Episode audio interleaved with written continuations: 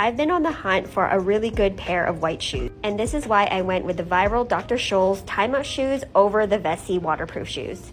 I needed new shoes specifically for travel, and I was getting both of these shoes targeted to me like crazy. I liked how both of them were waterproof or water resistant. They both had simple white designs, and they were both marketed as a good travel shoes, especially if you're walking a lot.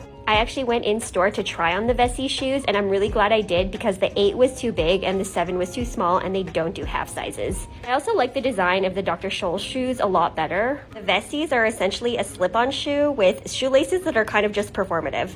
The Dr. Scholl shoe is water resistant and not waterproof, but that should be fine for what I need them for. And I especially like how they had a built-in insole with arch support because people were saying the Vessi shoe did not have that much arch support. I'll keep you posted on how they hold up and let me know if you have either shoe. Shortcast Club